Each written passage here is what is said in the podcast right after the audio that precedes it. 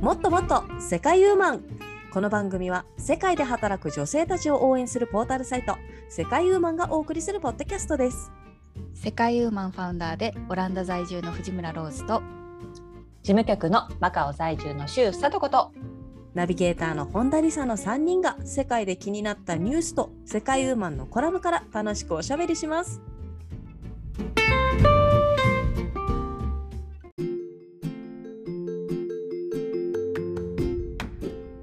こんにちはオガトレをまだまだ続けている本田理沙です今日もロスさんと佐藤さんと一緒に楽しくおしゃべりしていきたいと思いますよろしくお願いしますよろしくお願いしますよろしくお願いしますえらいね続けてるっていうのが素晴らしいじゃないですかオガトレオガトレあ、はいオガトレっておあの音芸に合わせてストレッチとかするやつですね。はい、ああーれへえすごいねそうなんですよ。あのーこれは私の意志の強さの問題ではなくて、あのうん子供にうん一緒にやろうと始めたら、意外とハマってしまい、なんかこの寝る前のルーティンみたいになってしまったっていうところがあってですね、やらないとなんかちょっと気持ち悪いみたいへな、はい感じへにえなって、毎晩やっております素。晴らしいいいことですよ、あでもそうなんですよね。あのあの腕を上げる音ゲーだけじゃなくてなんか足をパカパカさせる音ゲーもあるんですけど、それでですね、うんあちょっとバリエーションもあるんですねそうなんですよねそれであの子供がちょっと便秘気味だったのがなんか解消されたっていういいこともあってですね、おおすごいい はいちょっと腸の運動にも良いというそうですねなんかあいいことあったなという感じでですねちょっとこれからも続けていこうかなと思っておりますはいぜひぜひ素晴らしいはい、はいどうですかなんか二人はなんか習慣づいてるものとかあるんですか毎日やってるものとか。ないうーんそんなそんにないきなり言われてもみたいな顔する。まあ 朝起きたらちょっとストレッチするぐらいですかね あ、おあ朝、うん朝ストレッチするタイプなんですね。なんかもう30秒程度ですけどねうんうんうん。まあいいじゃないですか。この決まった動きをね、決まった時間にやるみたいな感じですか。うんそううですねんカーテン開けて窓開けてちょっと全身鏡を見ながら足のストレッチ、あ、いいじゃないですか。体も落ちますね、うんうんうんそれだと。 30秒ですけどね、いいんじゃうないですん、私もあれよあの電子電磁を使ってる間そのさコーヒーを温めたりとかチームを待ってる間にか。足のこうかかとを上げる上下運動あれあーね結構効くのよ地味うにんうん。はうんい。これ太極拳のねよく準備運動でやってたんだけど効くよちょっとやってみそう、ああのかかと両足のねかかとを上げてね上げ下ろしをはい同時に30回やるだけでもそうそう同時にえやるだけでも結構ふくらはぎにねピキピキってくるのでなんかちょっとそういう、ま、待ち時間とかさちょっとした待ち時間とかうんうんやるといいなって思います。 30回でもいいですかっていうかなんなら5うん回、うんなんかちょこちょこやるのがいいって言うよね、でも。そうですよそなうんだかよねねそううんいっぱいやるともう疲れちゃってもうできなくなっちゃうからうんちょっと物足りないぐらいでちょそっうそとう伸びたか なとかちょっと筋肉ついたかなって思うぐらいでそうですね。そ続れけがるコツそうだね。そうそうう、ん逆に長く続くかもしれないですね。うんはうん。はい、では今回もですね、私たちが気になった、えー世界のニュース、これからご紹介していきたいと思います。今日はさとこさはんいよろしくお願いします。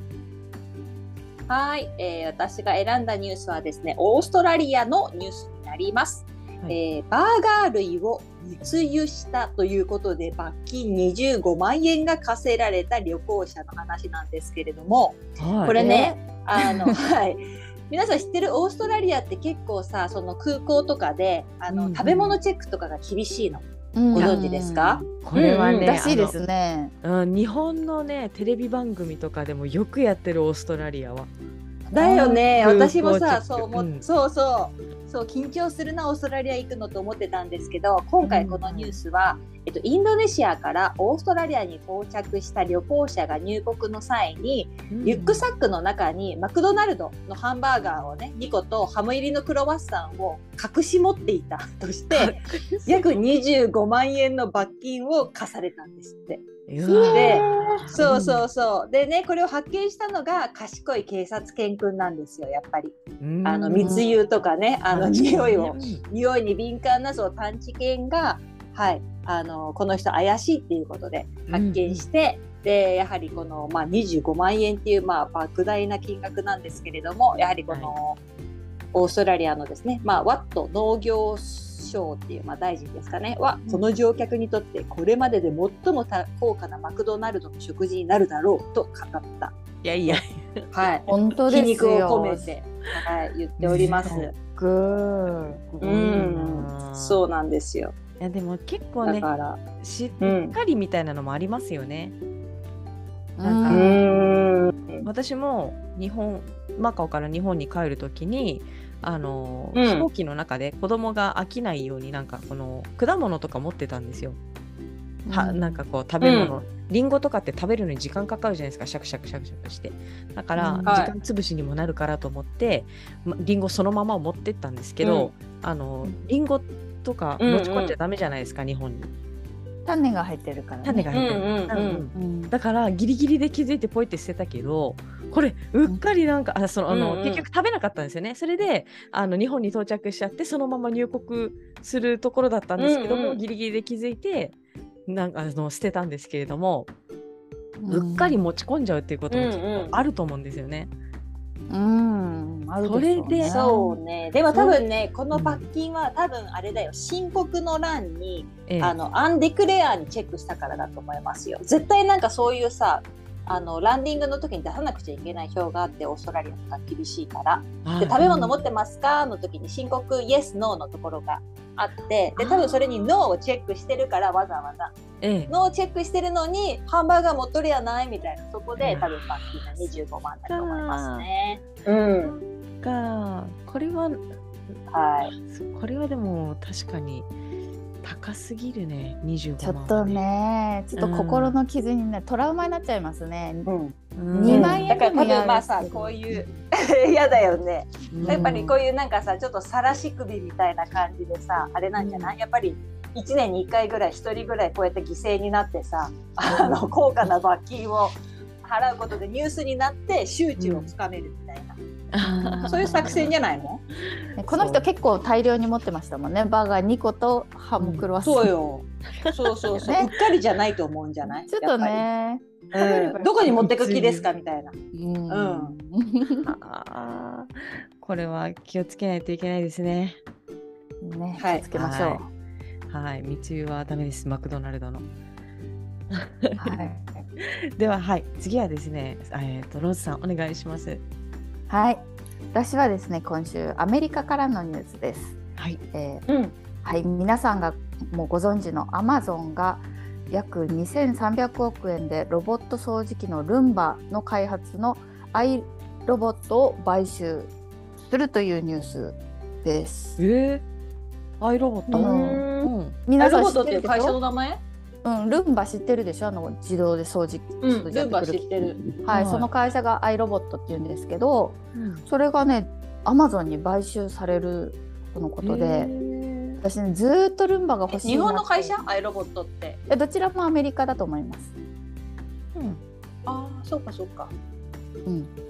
はい、なんですけどルンバ欲しいんですけど、まあ、うん引っ越しがあったりとかやっぱ結構高いので、うん うんうん。んね、どうしようかなと迷いながらもかれこれ10年ぐらい過ぎてきてると思うんですけど 珍しい結構ですね、ローズさん。いやいやいや私結構実行タイプですよあ、そうなんだ。結構10万近くしませんあ、うんそんなにす高いるよの。ね。結構なんかなんかうんランクもあるけど、結構なんかいいやつはいい値段してうん。でうち引っ越しどこにするかわからなかったから、また電源大丈夫かなとかそういう心配までして。おー確かに。うん。そうで、まあ、今まで買ってなかったんですけどまあ最近オランダに落ち着いているので、うん。ねうんもうあとちょっと忘れてたんですけどアマゾンはねオランダにもありますからアマゾンがほうほこうう買収してくれてなんかもっと買いやすくなるかなという期待も込めてこのニュースを選びました。そうですね、プライムデーとかで。すごくお買い得になったりとかして嬉しいですよね。ね2人は持ってないですか、ルンバ。持ってないです。はい。持ってない。私ね、た前の会社退職の時になんかうん同僚がルンバくれたんですけど、わざわざ買って。うんでも、お手伝いさん文化だからさ、マカオとか。うんあの出番がなくてうん結局し知り合いにあげた。 えーのそっか知そっかり合い確は。かにねそっかレシピかもだしれないかもね。うん、うんすごいな。いやなかなかでも出番が、うんあったら欲しいよ、私はでも。くれるっていう。ねあったら、うんでも私なんか結構蹴飛ばしたりしそう で。その辺もね迷ううちにでもやっぱり誇りって気になるからすごいいいらしいですそようなんだよね持ってる人の,、の評判はいいですようーん、そうなんだね。そっかそっ。か。へえ。ありがとうございます。そして、えー今回のコラムご紹介させていただきたいと思います。今回のコラムは2022年7月29日デンマーク在住の高見節香さんが書いてくださったコラム「水の都だけじゃない坂と美しい階段が織りなす街ストックホラホルム」というコラムから3人でおしゃべりしていきたいと思います。はーいはい、ストックホルム、ね、はい。あの書いてありますねコラムにも「魔女の宅急便」でしたっけ舞台が、うんうん。そう知らなかったんですけど知ってました二人はなんかな前ん回かさ、いっぱいない。うん魔女の宅急便っていろ んなところが舞台になってるのねうん。そうそうそう。うん思った。で、うん今回初めて知ったのはこの魔女の宅急便のあの港町の名前がコリコだっていうことを初めて知りましたね。このコラムを読んで。あートリコ本当だうん確かに、うーんあのーそうですよねなんかちょっと日本のなんだっけジブリジブリ遊園地みたいな遊園地じゃないけどなんかそういうテーマパークできるじゃないですかあ、あの三鷹の森美術。ああ、新しいやつね、新しいやつ、ははそうそうそうだからなんかすごいうんうんタイムリーだなと思ってなんか見てたんですよね。で「魔女の宅急便の」なんですかあの壁の色とか屋根の屋根の色が赤かったっけ魔女の宅急便上こう飛んでるうんな時んさ、か赤ちゃんオレンジっぽい。そうそうそうそうそう、なんかあそんな雰囲気が下から見るとこんな感じなのかなと思いながらコラムの写真見てました。このね、えー階段が多いっていうのが本当意外でうん、そう言われてみたら確かにうん私、私ストックホルム行ったことはあるんですよねあそう、うん階段多かった？いやーそんな印象がなくってそれどころかうんうん水に近いって水の都っていうのもあんまり意識してなかった、あ、そう。う、うんんんどういうイメージ？ローズが行った時は。まあそうですまあどんな国かなっていうことで行ってみましたかね、うんでまあ北欧の、うん北欧らしいななんかやっぱり、うんまあ、ヨーロッパですけどもうちょっとこう北の感じがするような綺麗な街だなとは思いましたけどうんうなんん確か日帰りで私行ったから多分こう肝心なとこに行ってなかったのかもしれないです。あうんそ うか。もう目的はミートボール食べるとか、だろうね。やっぱ食だとは思ったよ。ですよえね。ーあとあとあそこやっぱりねも王宮にも行きましたけど うんああ、はいはいはい。そうです白と食ですね大体。うんなんかあ王の宮もね、ヨーロッパで一番大きいんでしょ？なんかスウェーデンの王宮あっーそて。のうん、結構立派だったと思います。うんうん、そういう風に書いてあった。うん、なんかあの写真がたまたまそうなのかもしれないけどでもなんかあれですかねこう商業的な看板とかがあまりないというかあってもなんか景観に確か合にわせて、あの落ち着いた感じのものにしているのかなっていう感じがしますけど、京都みたい確にかに。なんかこう景観を守る法律とかあるのかななんていうふうに思っちゃいました。うーうんんなんか整然としてますよね綺麗に。そうですねなんうかんそんなイメージです。まあ言い方によってちょっと寂しいようなイメージもあったんですよね。こううんしう静んかあのこうまあちょっと整然としすぎててなんかこうう、んうん。うん、なイメージはあって。ただまあミートボールは美味しかったですよ。 そこかい。ミートボールね。 食べてみたいなでもね。うん、なんか普通のイケアでもイケアでしょ？そうそうう。そうそう。で、IKEA のはよく食べてたけど、やっぱ IKEA のとは違った、あのなんか調べてちょっと有名なところに行ったんですけど、はい。あうそうなーんんだ。なんかね見た目すごい普通だけどなんだろう味が美味しいって聞きますよねうん、ミートボール。シンプルですけどね。そうそそううそ、そうう。 IKEA だもんね。スウェーデンといえば。あ確かにスウェーデンといえばね。あいいな。そでうもか行。ってみたい。スウェーデンつながりでなんかお友達とかいますかスウェーデン人のお友達とか。うなんでん、息子の息子のクラスメートスウェーデン人いましたね前。あそうなんだ。で名前がうんモーンツくんなんですけどその「モ」の,、うんあのスウェーデン語ってアルファベットの上に丸とか点々とかついてるでしょ丸ああ、そうらしいね。はいへー丸 A の上に丸がついてそれで「モ」って読むんですけどただその英語、うん英語の学校だからその丸の表記ができないから MANS って書いてあってマンズ最初満足と思って て不思議な名前だなと思ってはいはいはいた印象がありますね。へそーしたらこうあのスウェーデン語だと丸がついててモンツなんだよっていうのを教えてもらって、まあなんか見るだけならあれこれどうやって読むな読むんだろうと思いますけど入力する機会が出てきたら一気に困ります よね。 そうトでラすンね入力か。オランダ語もねね点々がついたのがたまにあるんですよとかアクセントとあかー。はいはい。あれうんうんオランダ人はまあ知ってますけど私まだね覚えられなくてこそっと調べたり聞いたりしてますねかあのコピペしてくるかへえへえ。なんか打ち方があるの？そのオランダ語のさ、ありますあ入ります力方法。うんありますねドイツ語とかも使うからやっぱそのこっちこっちの地元の人はちゃんと知ってるんだけど私たまにしか使わないから、うんうんうんいや、そりゃそうよね。難しそうだなスウェーデン語とかもなスウェーデン語なんか難しいらしいですよ。それこそあのスウェーデン人の旦那さんと結婚したメキシコ人のママ友がうんスウェーデンで車の免許を取取ったらしいんですよ。もう本当大変だったって言ってましたよね。おスウェーデン語だったわ。スウェーデン語でなんかスウェーデン語じゃないとダメだったみたいで。あーあ、そうなんだ。車の免許とかはねへだからもうなんかスウェーデン語イコール難しいっていうイメージがありますけど。うんそううんで丸とか点とかついてるから。うんいやでもローズもねオランダ語の挑戦したじゃないすごいよはい。まあだからなんか今うんオランダ語を学んだ後だとなんかちょっとやっぱりなんかうん前よりはちょっとなんかなんとなくわかる感じがするかもしれないですねあ。え。あ、まず似あの通ってるところがある感じ。なんか J を E Y で E で読んだりするところとかはあはあはあはあ。だから「Hey」が HE を J になったりねあそうですねうんうん。あのリリコさんがヘイヘイって言ってますね確かラジオであ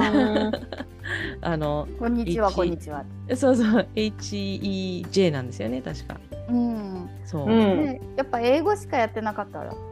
「Hey J Hey J」ってなるじゃないですか。読んじゃうよねうんうん、読んじゃう読んじゃう。確かに確かに難しいな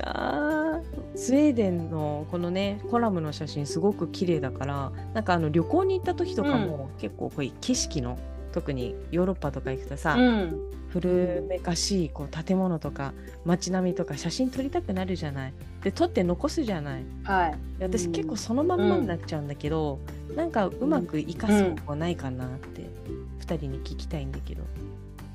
どうです本当私よおすすめ方法ありますよ。お私はうんまあはいまあこうやってオンラインでねよくつながることが多いっていうのもあるんですけれども、私あの今日もやってますけどね、Zoom の背景にうんあのそういう素敵な写真をセッティングしたりなんかして、今日私これストックホルムの写真背景にしてます。うんいい天気ですすね。ごいいいね後ろにそうなんですふわよっ。と塔がある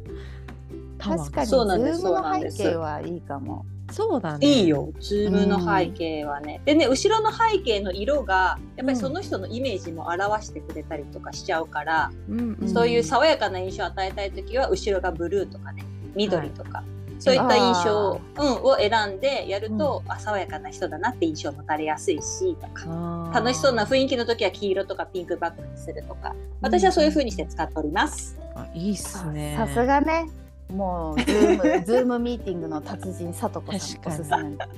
じゃあやっぱりあれだね、うん背景撮るときは横向きで写真撮っといた方がいいね縦だ、両方いるんうんですよ。両両方。ああそうかそうか。やっ ぱ SNS に使うときは縦でしょ。うんそうね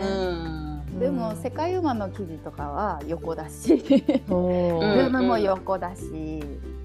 うんそうだから私も両方取りますねでもなんかうん SMS、SNS に上げるのもめんどくさくて上げてないしう一人で完全にこっそり見ててもったいないんでこれ売れるんじゃないかなって思いますけど ねそうだね。集めらね綺麗な。なんかさ、うんそういうサイトでなんかポイントもらえるとかなんか収入につながるとかなんかあるでしょああ、そうね。あ写真のあるね写真提供の。う、うんそうそうそうそうそう私もね本。当一人で眺めてるだけだもん。そうだねあ。あとまあそうだね世界ウーマンでやるんだったら私もなんか特定のテーマで集めた写真とか欲しいかも。なんかポあーポストうん世界のポストとか世界のあーうんうんその国で使われてるバーコード決済のアプリのアイコンとか気になる地味に確バかーにコードね。決済のアプリのアイコン。そうそうそうそうそそんなマニアックなだから何何に使うの？ういやなんか気になるどこなんにかどこに惹かれたのそれが。いやだってさ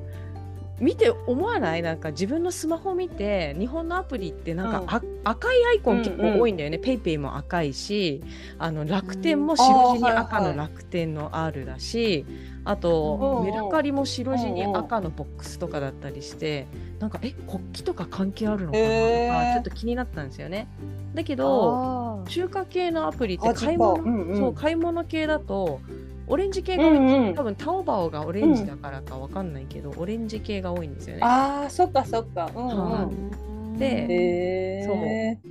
であとメッセージメッセンジアプリあの LINE とか WhatsApp とか、うん基本的緑じゃないですか、緑だね。確うんかに。そうそうそうそう。なんかそういうの見てた確らなんかあ結構国によって違うとことかもあるのかなとか共通点あるのかなと思ってちょっと話すごいズレズレなんだけうどんなんかそういうの気になりました。あうんでー。うんね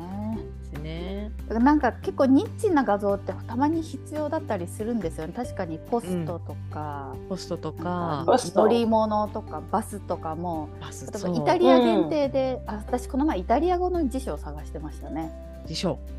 へえ。あなあ。かなかこの辞書の写真ね。うんうん辞書の写真辞書そうだね辞書はあるけうんうんうどんやっぱ英語は出てくるけど、イタリア語って限定すると少なくてそうだね。そうだ「課ね。金か」みたいなそうなんです よ。だからやっぱそれ必要がある需要はありますよね。そうですね。あとうんう各ん国の、あの制服とか学生の制服とか気になります。まあでもある国少ないんじゃない、まあ、そうそうそういうのもあるし、うん、でも絶対フォーマやルるなか。服とかも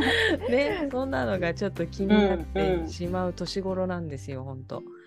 うんうん。 そんな年頃だった。どんな年頃だろうね。うんうん本当やな。素材が気になる年頃。素材写真が気になる年頃。そうそうなんですよ。なんかああの国はあそうなんだやからね私ちょっとね今回調べてきたんですけど、あのポストうね、ん。ポストが気になったんですよ。はいはい。まあ、このストックホルムのポス写ト真ねだから、そうなんかあ私もなんかあの、うんうん綺麗だなと思った街どこかなと思ったらなんか、えー、とポルトガルに行った時にポストが黄色だったんですよ。うん。お黄色かと思あってありますね。そうなんですよね、へえ、黄色なんだ。あ黄色なんだと思って世界のポストで調べてみたら意外と黄色多いんですよねそのヨーロッパは。うん、なんかどっかで見たことありますね。ごめんなさいポルトガルじゃなくてスペインだったかな黄色だったの。で黄うん色うがんスペインかなんかで、あ黄色かと思って調べたらあフランスも多分黄色ですねオランダは黄色、うんオランダはオレンジか赤かそう普通あんま違和感ないです。あそうなんだそう赤もね、うん意外と多いんですよ赤、うんうん、マカオも赤。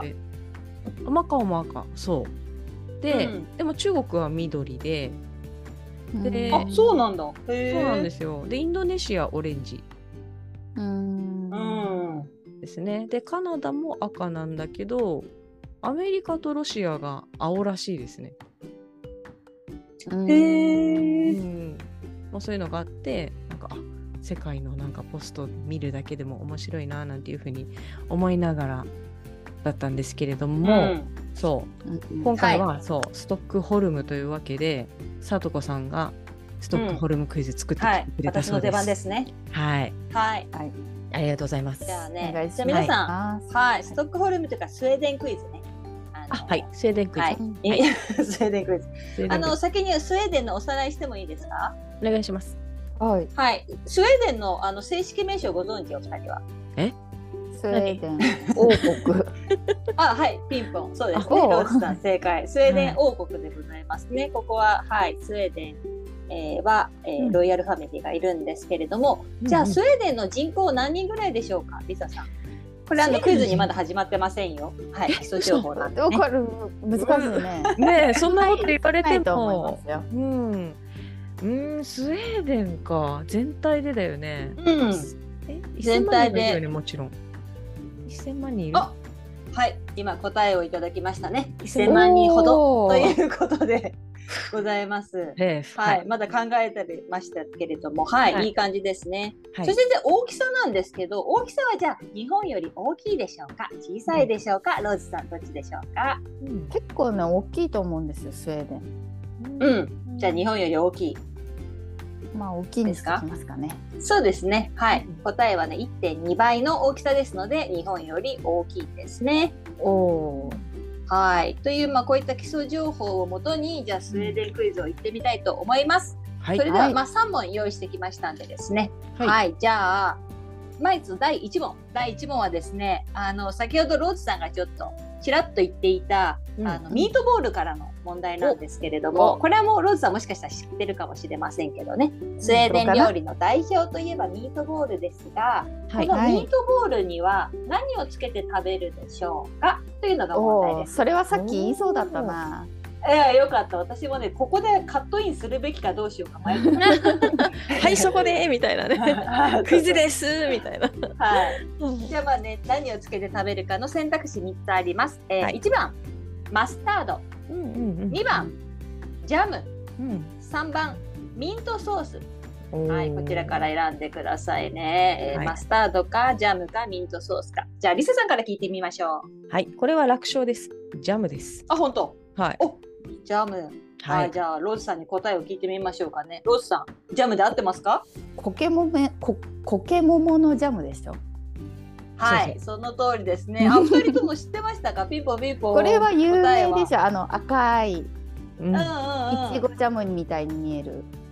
はいはいはい、甘酸っぱいそうですねはい甘酸っぱいこのコケモモのジャムね結構いろんなものにつけて食べるらしいですねこのミートボール以外にも、うーん。はい、お肉料理だったりとかやっぱりなんかみんなに愛されているコケモモジャムということなんですけれどもうんじゃあ続きまして第2問になります、はいえースウェーデンがね世界ランキング1位、うんえーを用意したんですけどスカスウェーデンの世界ランキング1位を用意したんですけれども次の4つのうち1位じゃないものはどれでしょう、うわあ出た。出うた。ん選択肢多いな。いきます。うんはいえー、1位、あ、1番、はいえー英語力、英語力。うんはい2位、あ、2位じゃない、2番、 ミシンの消費量。はい。うんニシンの商3品。番、ううんん、3番、イケメンの割合。イケメンの基準とは。 4、4番、キャンディーの消費量。キャンディーの消費量。うんこの4択ですね。はい、どれが1位じゃないでしょうか。で難しいですね。すねじゃあ、今度はロッチさんから聞いてみましょうう。んはい、じゃあ、ロッチさん、どれだと思いますか。どうしようイケメンの比率イケメン率高そうですよねうん。なんか俺だといい勝負だなと思いましたよパッと聞いてあ、本当。英語力とかさそうね。オランあダそうもでイすねケメンの宝庫と言われてますから、うん調子いいだしね。うんうんうん。じゃあどれですかあとあと他何でしたっけえっと、ニシンの消費量とキャンディーの消費量です。じゃあキャンディーキャンディーの消費量。はい。はいじゃあ、リサさん。英語力かな。一位じゃないかな。うん。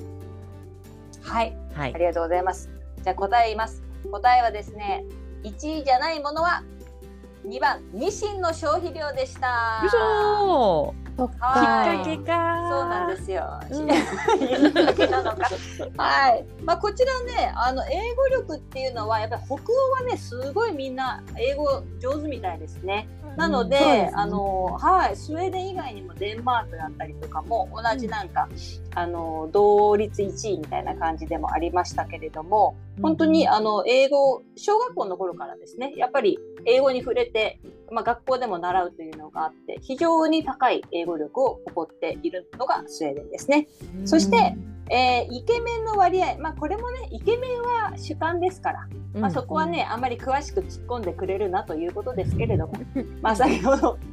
まあ、ローズさんにもありましたようにねオランダといい勝負だなって言ってたようにやはりあの、まあ、金髪のねうん金髪でうん青い目だったりとかするとやはり標準的イケメン値が上がるということであーここでも結構はいあのスウェーデン男子の人気が非常に強いということでですね、まあ、世界一のイケメン国というふうに紹介されている記事をいくつか見つけましたので独断で1位にしました。はい、そして、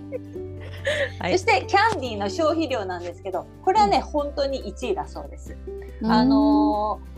なんていうのあのースウェーデンではフィーカーっていうあのコーヒーブレイクのことをね、フィーカーっていうあーうんそうなんですよあの本当にコーヒーと甘いものを食べるっていうまあ日本でいうとこおやつの時間ですよねまあそれがね、はいあのとても大事にしている習慣だそうでしてでその時にやはりね甘いものコーヒーのお供として、あのね砂糖のグミ菓子みたいなのよく食べるそうなんですよはい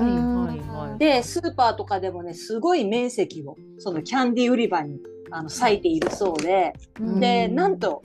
あのスウェーデン人のキャンディー消費量は年間1人当たり16キロ え結構すごいですね。すごい16キロはい16キすごいロね食べてるそうです1人あんま当たそりんなに食べるかなあれかなでもさんねうんカリカリたあのあまあグミ状なのかもしれないけどうんかグミ噛むタイプだねうんでもね寒いとこの人って砂糖を食べるんですよね、体をこうカあーッと確かにねうオランダんでも北の方に甘い食べ物とかあったりしますもんうーんへだからえ面白いやっぱ北の方だからかもしれないですねうんうんそうなんだね太な陽んか日本だとさ塩分が多そうやけどね北の方はさな なんかどどこの県だっけすごいあの東北の方でカップラーメンの消費量がダントツに高い県がありますよね青森とかあそうなのはそこやっぱりり塩分い塩分関係で そうそうそへえそうなんだねうね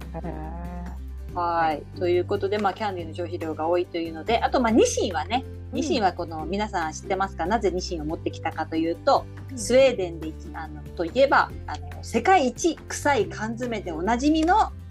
あー何でしたっけあれあれだよねそうそう私もねそうそうシュールストレングスストレな んだシュールストレシングみたいなそういった名前のニシンの塩漬けの缶詰ねはいあれはうん普通缶詰って缶詰にした時点でその時が止まるというかねだから保存食と言われているのに、うんそのこの世界一臭いこのニシンの塩漬け缶詰は発酵し続けるという、へー缶詰なのにねうん、なので寝かせれば寝かせるほど発酵したそのガスがどんどん溜まっていって膨れ上がっちゃうっていうですね、へーはでいね爆発しちゃったとかあ聞きますようんうんうねん本そうな当にんですよ爆弾だね匂い的にねそしたらそうなんですよ、うんだからねあのあれだってあのこう飛行機持ち込み禁止にしている航空会社もあるらしいですよあー折れたら大変えちなみにニシそうンが1位の国はどこですかえっとねペルーだったかなどこだったかペなルーかなんかだねやっぱり漁獲高と比例してる感じはありましたね。ちょっとうーん多分北海オランダもほらニシンって結構食べるので、ん、食べますよね。うん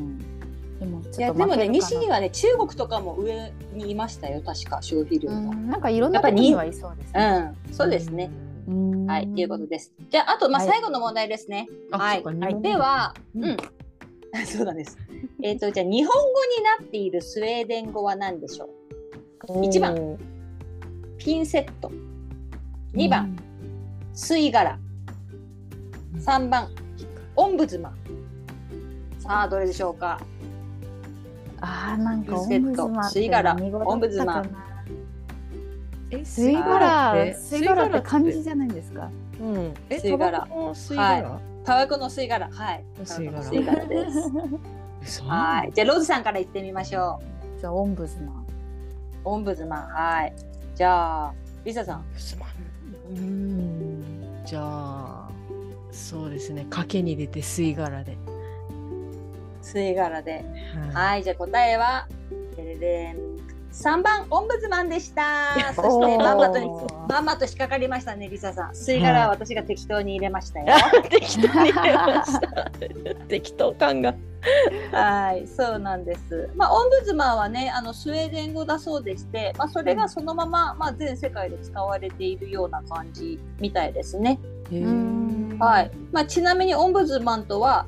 あの例えばまあ不正がないかを監視する人みたいな。監視する役割みたいな、まあ、そういった意味で使われております。うへんー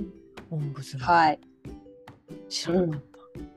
はい、というようなね、まあ、そういったスウェーデンクイズでございました。たありがとうございます、実今は晩そうう、んもっともっと世界ウーマンシーズン1のエピソード96ですね、一度スウェーデうンん特集やってますね、ここでなので、う ん これを聞いたら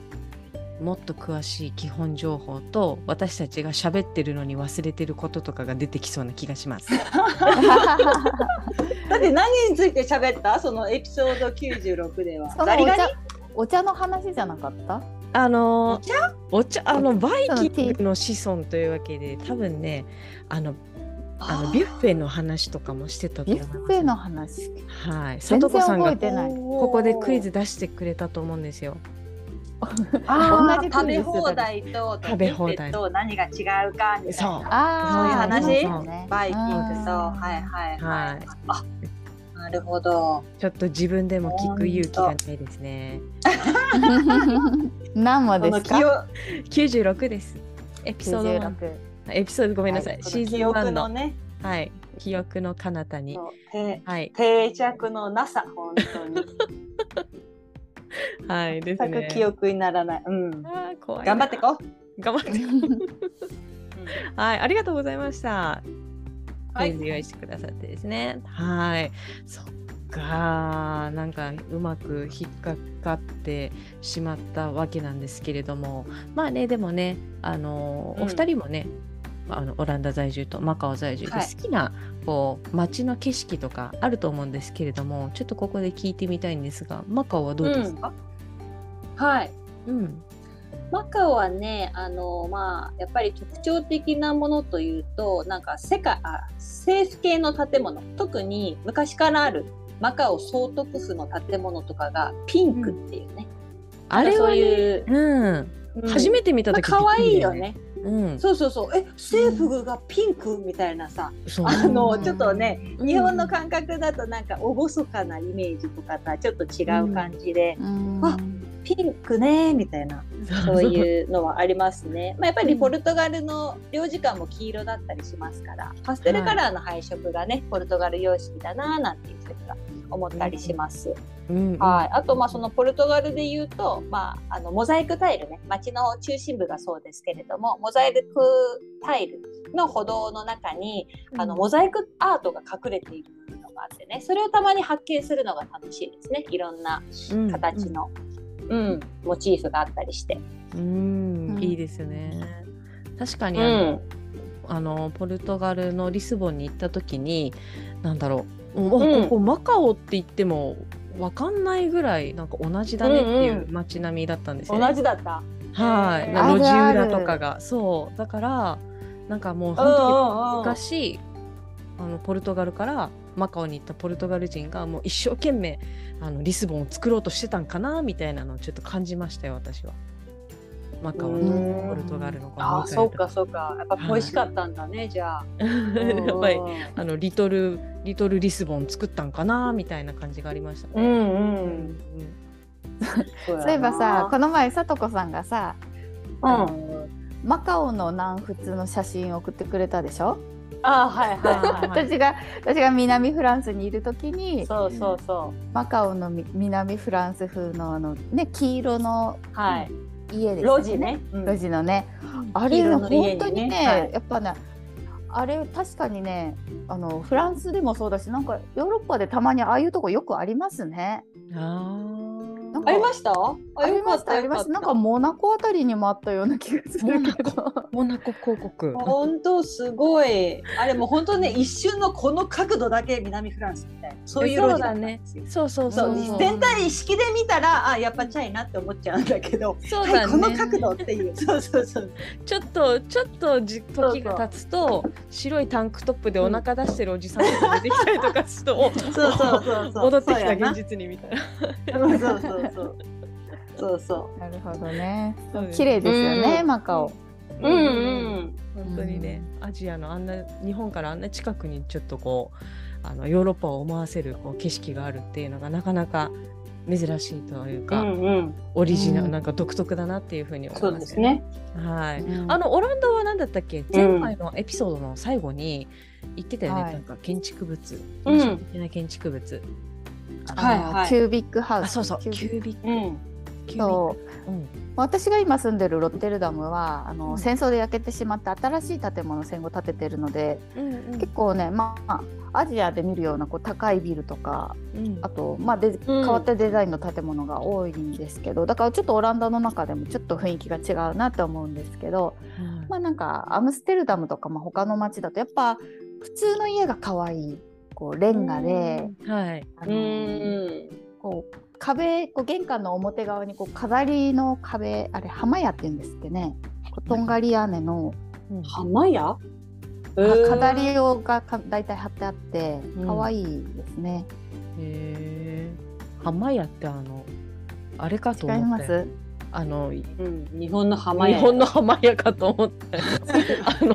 間を破る矢みたいなやつでしょ。それそそれうじゃだねないですかそ,、れじゃないあそれなのあ、それなの？魔除け魔除け魔除けではないけどうん。飾りへー飾り窓じゃないですけどねなん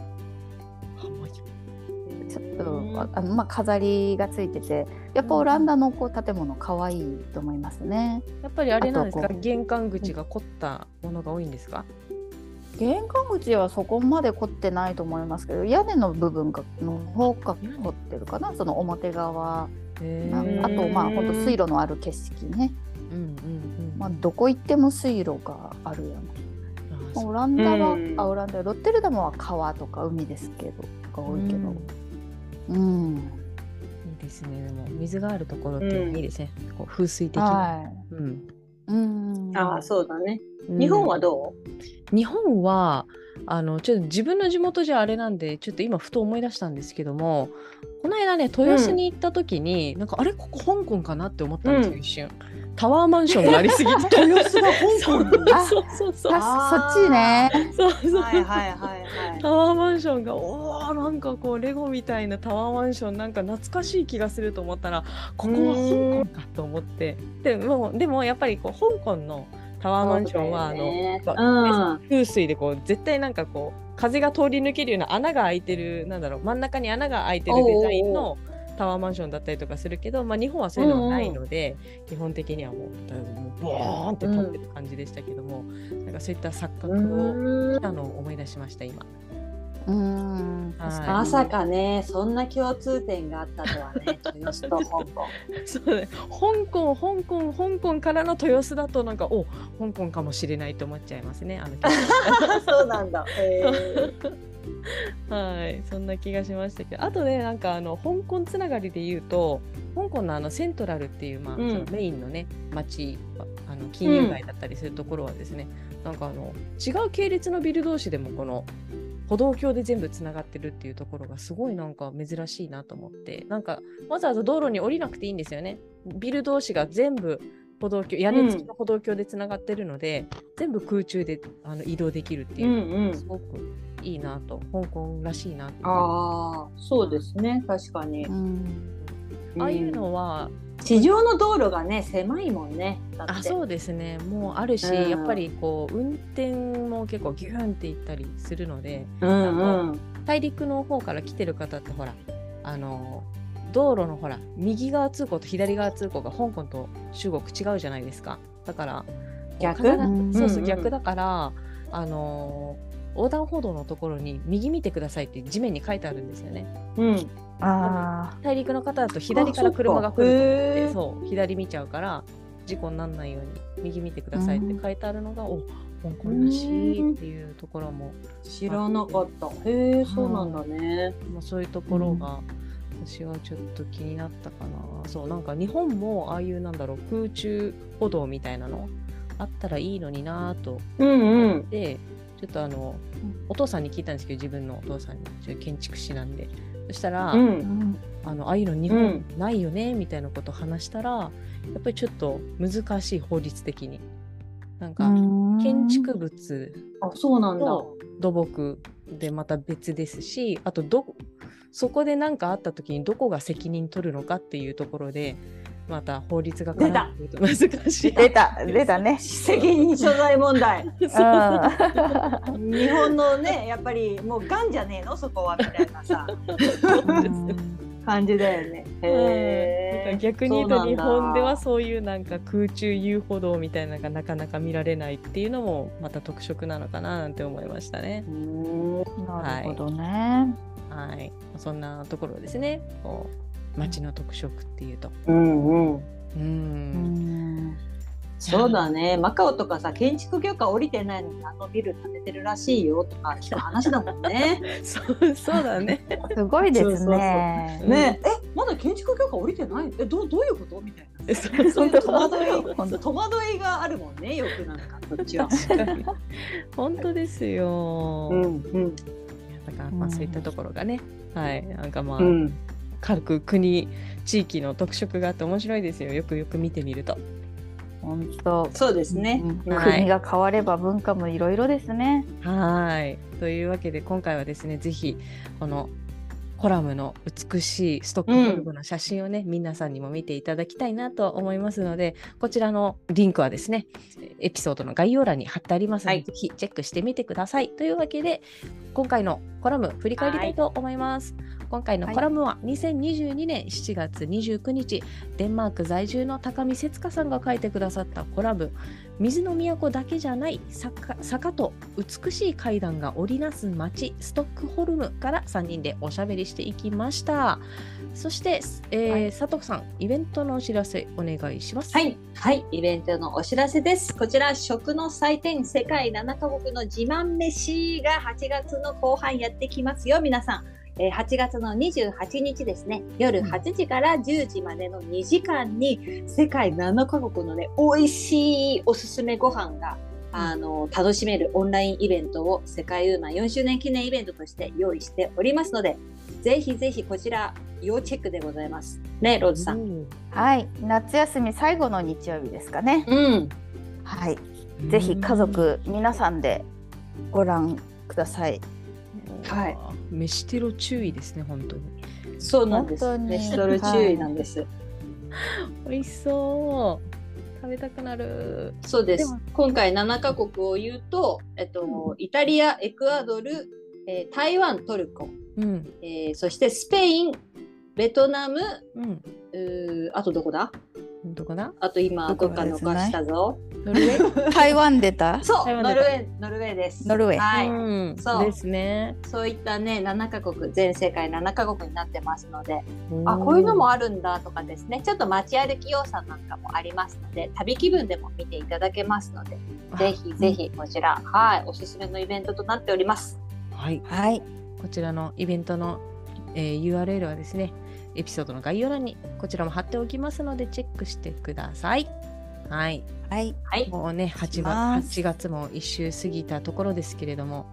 あの最後に、そうよ。はい、最後にですね、あの私から言いたいことが一つあります。はい。いや別にいや別に大したことじゃないんですけどあの実はロイヤルカリビアンっていうね、クルーズ会社のワールドクルーズが発売されたんですよね。お、はい、すごい。い。エもうージェントの方ですか？エージェントじゃないんです、これがまた私 は。なもうのなった方がいいよ ね。 そうだよね。すごいさ、うん もう広告のさ上手じゃん。そのクルーズ促進委員会の方でしょだって。いやいやいやいや、そんなことないんですけれども、いやでもこれはね、見たらみんな行きたいなと思うんじゃないかなという、まあこのね、旅はですね、ね。なんとですね、まあはい。ワールドクルーズですからあの、もちろん長いわけですよ。うんうんなんと泊数は274泊なんですね。 なんか長いあそういうクルーズもある10んでヶすね。月ぐらい。いか。そうですね2023年の12月に出発して2024年9月に帰ってくるというものなんですけれども、すごいなんか、へおー得お得な感じあそこも行くんですよあのイグアスお得なのの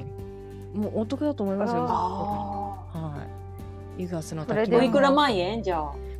一10ヶ番月で安おいいくら万円？一番安いお部屋でしたら US ドルでうん6万ん。 1000 US ドルほどですヒューヒューいくらだ6万1000ってあ、800万円いく？あそうそうそれぐらいですね800万ちょいですねはい前あれかなあの橋田壽賀子さんとピン子さん行ったやつ。橋田壽賀子さん行ってますよねこれ。 ピンポインピンポイントすぎない情報が。い やいやでもね 知らねえ。各あ知らのねえクルーズ会社がやってるわけですねこのワールドクルーズっていううのんうんは、うん。はいはいい。はいでもはい。私も詳しくわかんないですけど今でも結構出揃ってるみたいでですねなんか見てるだけでもワクワクしてきますよ老後あのーそっ楽かしみだなそっそれ。そうだね。本当にそうなんか行きたいところありますあの実はこの11のあの観光地観光地が景勝地があるんですけども、まあ、メキシコのチうんケンイサ遺跡リオデジャネイロのリオデジャネイロのキリスト像イグアスの滝うペん。ルーのマチュピチうュ、ん。オーストラリアのグレーあ、トマチュピチュ行きたい。ね全部行きたいい。行きたいよね、うんしかもあの、中国の万里の長城もありましてさらにそれは行ったことある。あ本当にタージマハル、ええ。ヨルダンのペトラ遺跡、えーエジプトのピ,、へーラミッドなどなどわあ、ピラミッドも行きたい。でしょ、行きたくなっちゃううんすごいいいとこ取りですね。これミ結ス構テリーハンターの旅やん、それ。世界不思議発見の ね。本当世界遺産のね。えそうなんですよ、いつか私も行きたいなと思ってこんなお得な旅確かにお得かなお得だと思いますね全部う交ん通費も入ってますから、うんう。んうん。はい。なんで気になった方は見てみてください。楽しいと思いますよ。見てるだけでもワクワクしてきます。んそうだね。うん。というわけでですね、今回の、えーエピソードはここまでとなります。ここまでのお相手はナビゲーターの本田理沙と。事務局の周佐とこと。ファウンダーの藤村ローズがお届けしました。ありがとうごありざがいとうまごしざいまた。した。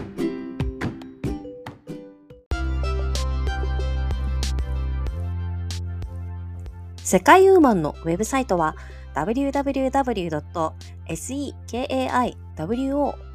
www.sekaiwoman.com www.sekaiwoman.com です。エピソードの概要欄にも URL を記載しています。取り上げてほしいトピックなどございましたら、世界ウーマンサイトのお問い合わせフォームからお寄せくださいね。それではまた次回をお楽しみに。最後までお聞きいただきありがとうございました。